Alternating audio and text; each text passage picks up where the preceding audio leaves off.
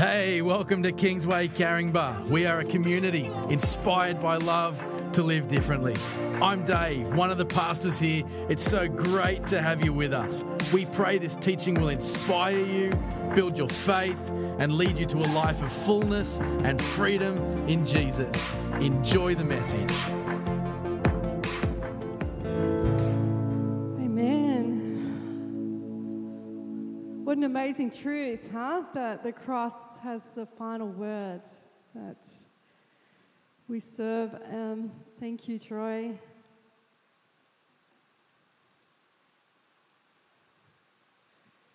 I was thinking this morning around that beautiful passage of scripture that we have. Well, first of all, welcome everyone online. It will be an interesting to look back and see how my voice doesn't dub alongside the sound. That could be quite hilarious, actually. But good morning, everyone. It's so good to have you here. I was thinking just while we were singing that song about that beautiful scripture For God so loved the world that he gave his only Son that whoever believes in him will not perish but have eternal life. And it's a part of scripture that we are often, particularly I think if we've been in the church for long enough, we're very familiar with. But the power of the truth of that statement in the fact that, um, you know, God's redemptive plan was always to bring us to the knowledge of our Savior, Jesus. That we would know the hope to which we've been called, that we would um, catch a glimpse through the person of Jesus about the character of God and his love for us and the measure that God went to so that we would experience the fullness of God's love through Jesus' death and resurrection and through the power of the Holy Spirit. It is such an amazing, beautiful scripture. And so this morning I'm going to start off. Um, I was just uh, pondering about the book of Ruth, but before I get started, I think I probably need to pray. It's a tricky scripture, um, and I'm praying that I will be able to um, bring light, I think, to to this scripture in a way that brings uh, the truth of who God is and the character of God and His love for us. So, will you join me in prayer just as we start um, this morning's um, yeah sermon? Lord, I just want to thank you for your love for us, your love um, that is evident in this beautiful book that we have. Uh, through your word, the Bible. We want to thank you, Lord God, for the book of Ruth and what it's teaching us at the moment. And I just pray, Holy Spirit, that we would be mindful of your redemptive plan for each of us. That this wouldn't just be an ancient old story, but Lord, it would be a story that would remind us of how much you love us and the incredible lengths you went to that we would experience the hope, the character of who you are. Your word says that you are a God of love. And so I pray above all things, whether we are watching online or whether we are gathered in this room, that today we would experience your love anew and afresh. And I pray this in your precious name. Amen. It's a bit of an um, interesting passage of scripture. I don't know about you, but if you've had a chance to read this passage of scripture this week, it's, you know, from a, you know, someone who is um, in the Sutherland Shire in the 21st century, this context is a little bit strange, yeah? The book of Ruth is an interesting book to read, but one of the beautiful things I've found in reading this book is actually the humanity behind it the humanity of the fact that God sees us in the midst of our brokenness and still, despite the fact that God is God and we are not, He works in and through man. He works in and through our brokenness. And so the book of Ruth invites us to consider how God might be at work in the very ordinary, mundane, mundane details of our life. And remember, you know, going back to Jess when she opened up this series, you know, Ruth was set in a very tumultuous time, in an era of Israelite history, and deals with lots of tension of both loss and pain, as well as hope and recovery. And it's a little bit like a train track, you know, there's this story of incredible loss, incredible injustice, incredible pain and yet, in the midst of this, is a beautiful story of God's redemptive plan for this family as not just the story for their family, but a hope that would be for generations to come as people all over the world read the gospel and reflect on the, the character of God and the God that we serve that never leaves us and never abandons us in the midst of our own uncertainty and brokenness. So the story begins with two women, as Kim's already explained this morning, experiencing an incredible amount of pain and loss. And really, it's an interesting dialogue that happens between Naomi and Ruth in the sense that Ruth, um, Naomi raises the question around can God be trusted in the midst of this pain and suffering? In the midst of the circumstances that are beyond comprehension for most of us in our context as well to really truly understand. So there was a tension that they were experiencing between the reality of what they were experiencing in the pain and in the moment in comparison to the truth of what Naomi may have heard or experienced in regard to the God that she served. And we know that in Scripture, Naomi was so potentially um, questioning or maybe asking who God is. She was so adamant that she even changed her name from Naomi to Mara, mean, we know because we learn about this in the first week, the fact that Mara is called bitterness. And the, and the Mara recalls and in, in sorry, in Ruth 1, it sa- she says in Ruth 120, "Call me Mara, because the Lord has dealt bitterly with me." You know, I think it's a fair question that Naomi, in the midst of this situation, she had lost her son, she had lost her husband, she had lost her livelihood, she had lost her land, she had lost her identity. And in the midst of an ancient culture, a female was also incredibly vulnerable. Her very own security and the security of Ruth was at risk. It was a very true situation that in, a, in an ancient culture, they didn't have the same sort of legal structures that we would experience here, and they didn't have the same sort of infrastructure that we would have here that protects women and vulnerable women from the harms of other people. And so they were in a situation where they were incredibly vulnerable. And so I think it's fair game, really, for Naomi to say, Where is God in the midst of this situation? At the moment, I'm not really feeling the blessings of God. In fact, I'm so confused right now. I'm going to change my name, and it means bitter. Because the Lord has dealt bitterly with me. And I'm fascinated by the different roles that different characters played in the midst of this story. The story of Ruth, incredible story of the faithfulness and loyalty of her daughter in law to walk with her in the midst of this pain. And it's interesting to me that in the midst of this story and the characters, that their brokenness and their humanity is so real. But for me, it brings a sense of encouragement. For me, it brings a sense of the fact that we don't always have to have our lives perfectly in order in the midst of struggles and storms, that God is okay with the questions. And we can see that in the, in the Psalms where we are given a glimpse at the way that David, amongst other people, cried out to God in the midst of his pain. But the amazing thing in this story and the reminder for us is that the beautiful way that God didn't abandon Naomi in the midst of her struggle and pain, even though she felt like he had. Because Ruth, in her loyalty, in her choice, in her faithfulness, chose to walk alongside Naomi for the long haul. I wonder whether Ruth, at different moments in this story, remembering what she herself had sacrificed in the midst of her own security, her own vulnerability, chose to do the hard yards with Naomi and to walk the journey with her to healing.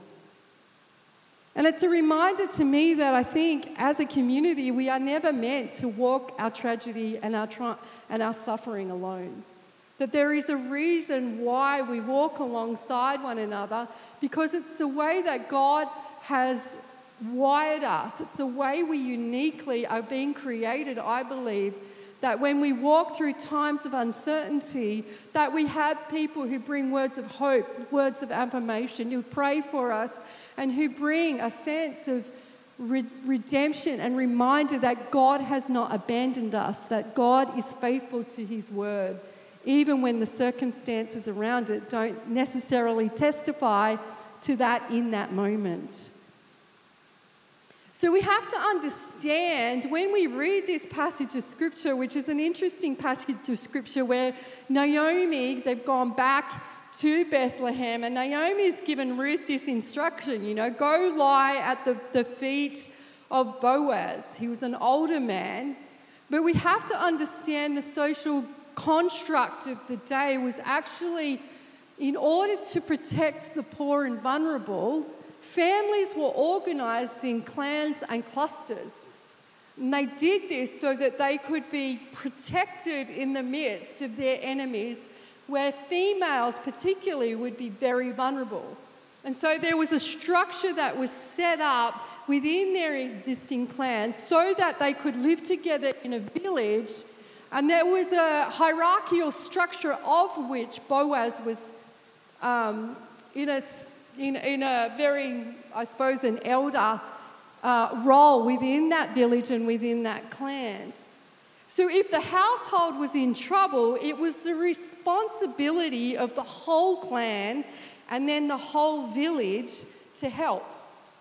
That was the way historically it was organized. And so, if you read the text in that light, the fact that Naomi, Naomi had given instruction for Ruth to, to sit at the end of the bed was really culturally a relevant way of her symbolizing the fact that she was saying or honoring Boaz as the um, as the redeemer, as the one that held the authority within that clan to be able to redeem Naomi and Ruth as the redeemer or as the elder of that particular clan.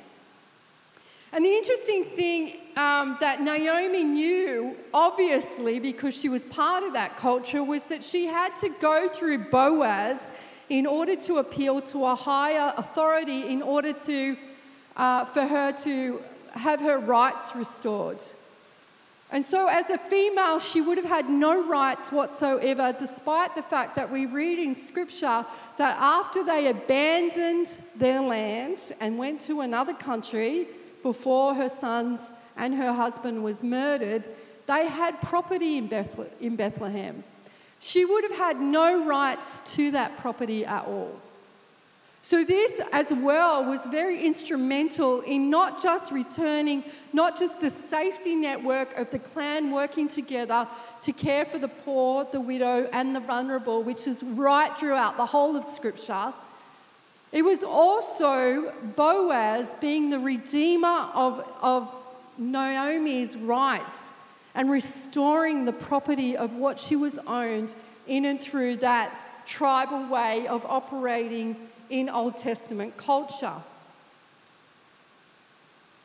It's interesting um, that this act of Ruth actually positioned her and Naomi under the protection of, of Boaz.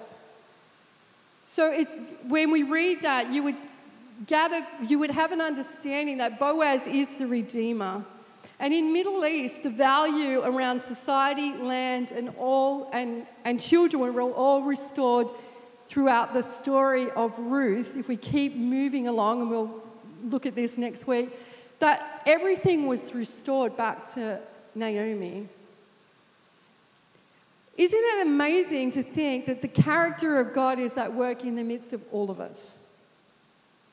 The character of God, the Redeemer, the one that is in the midst of this situation, in the midst of this confusion, in the midst of this culture, in the midst of this mess, bringing healing, bringing restoration, bringing a great sense that um, of restoring all that was lost to Naomi in this tragic story and to Ruth as a result of the, the obedience of Ruth in this situation. It's a story where God made a way where there was no way. It's a story where God worked in and through the poor, the marginalized, and the broken. He worked in and through the faithfulness of Boaz and Ruth in order to bring that reconciliation and that healing. And it's a reminder for us, too, that God still works in the midst of brokenness through faithfulness and faithful people who act in kindness. That God, in and of in, in, the way that He has designed us to be in community, works in and through our faithfulness, our kindness, our brokenness, in order to bring His redemptive plans to fruition. That all of us are invited into this grand story that God is writing in and through our lives to bring hope, to bring healing, to bring restoration, to be part of the redemptive plan that we've all been invited into. And of course, the most amazing thing is that the redemptive plan that we have been invited into is through the death and resurrection of Jesus Christ. What incredible hope we carry as God's children in the midst of this world.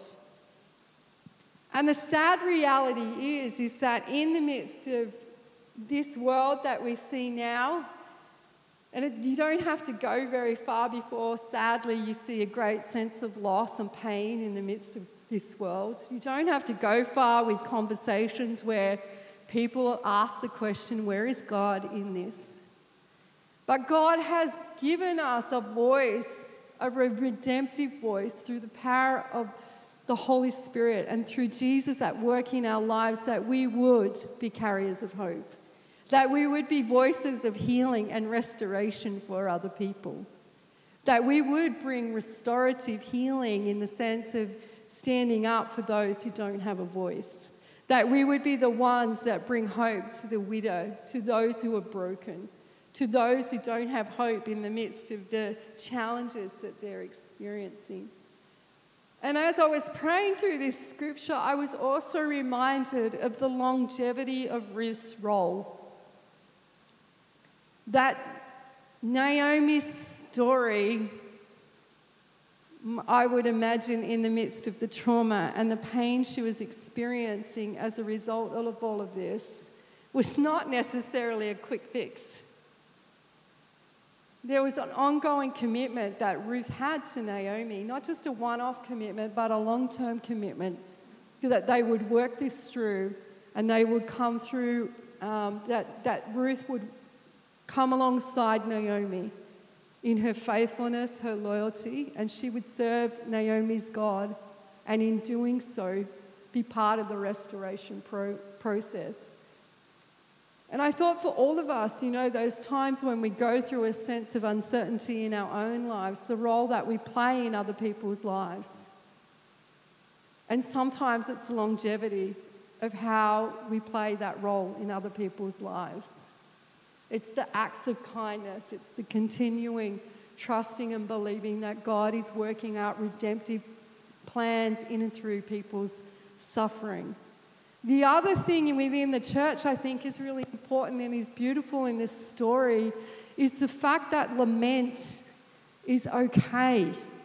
God understands that we are broken and that we have our own humanity to deal with, and that questions are okay. And that lament is a part of understanding and a part of healing, and grief is a part of healing as well. God works through all of it and in it and through it to bring his redemptive purposes and plans to fruition. And our journey, the journey and the privilege that we have to walk alongside people in the midst of their grief and pain is an incredible privilege. But it also comes with a cost, yeah? Sadly, this week I received um, a phone call. Sorry, I shouldn't have got. And I wasn't going to share this because I knew I'd cry. But there was some um, tragedy that happened this week. And I remember um, on Thursday I had a call from one of my friends, and they're like, I just need to hear your voice. Can you come around now? So I went round, and to sit with people in their rawest moment and in their moment of grief is the greatest privilege and the greatest cost, I think, that we have. Because it's the way we're created to carry each other's pain and to walk alongside each other and their hopes and their joys and their celebration, all of that. But I want to encourage you today that God is using you in the midst of all situations to bring hope, even when you don't always feel like it. Because sometimes I think you don't see what God's doing sometimes in the midst of pain. And you don't really sometimes always feel like you're doing much at all. But you know, sometimes just being there is enough.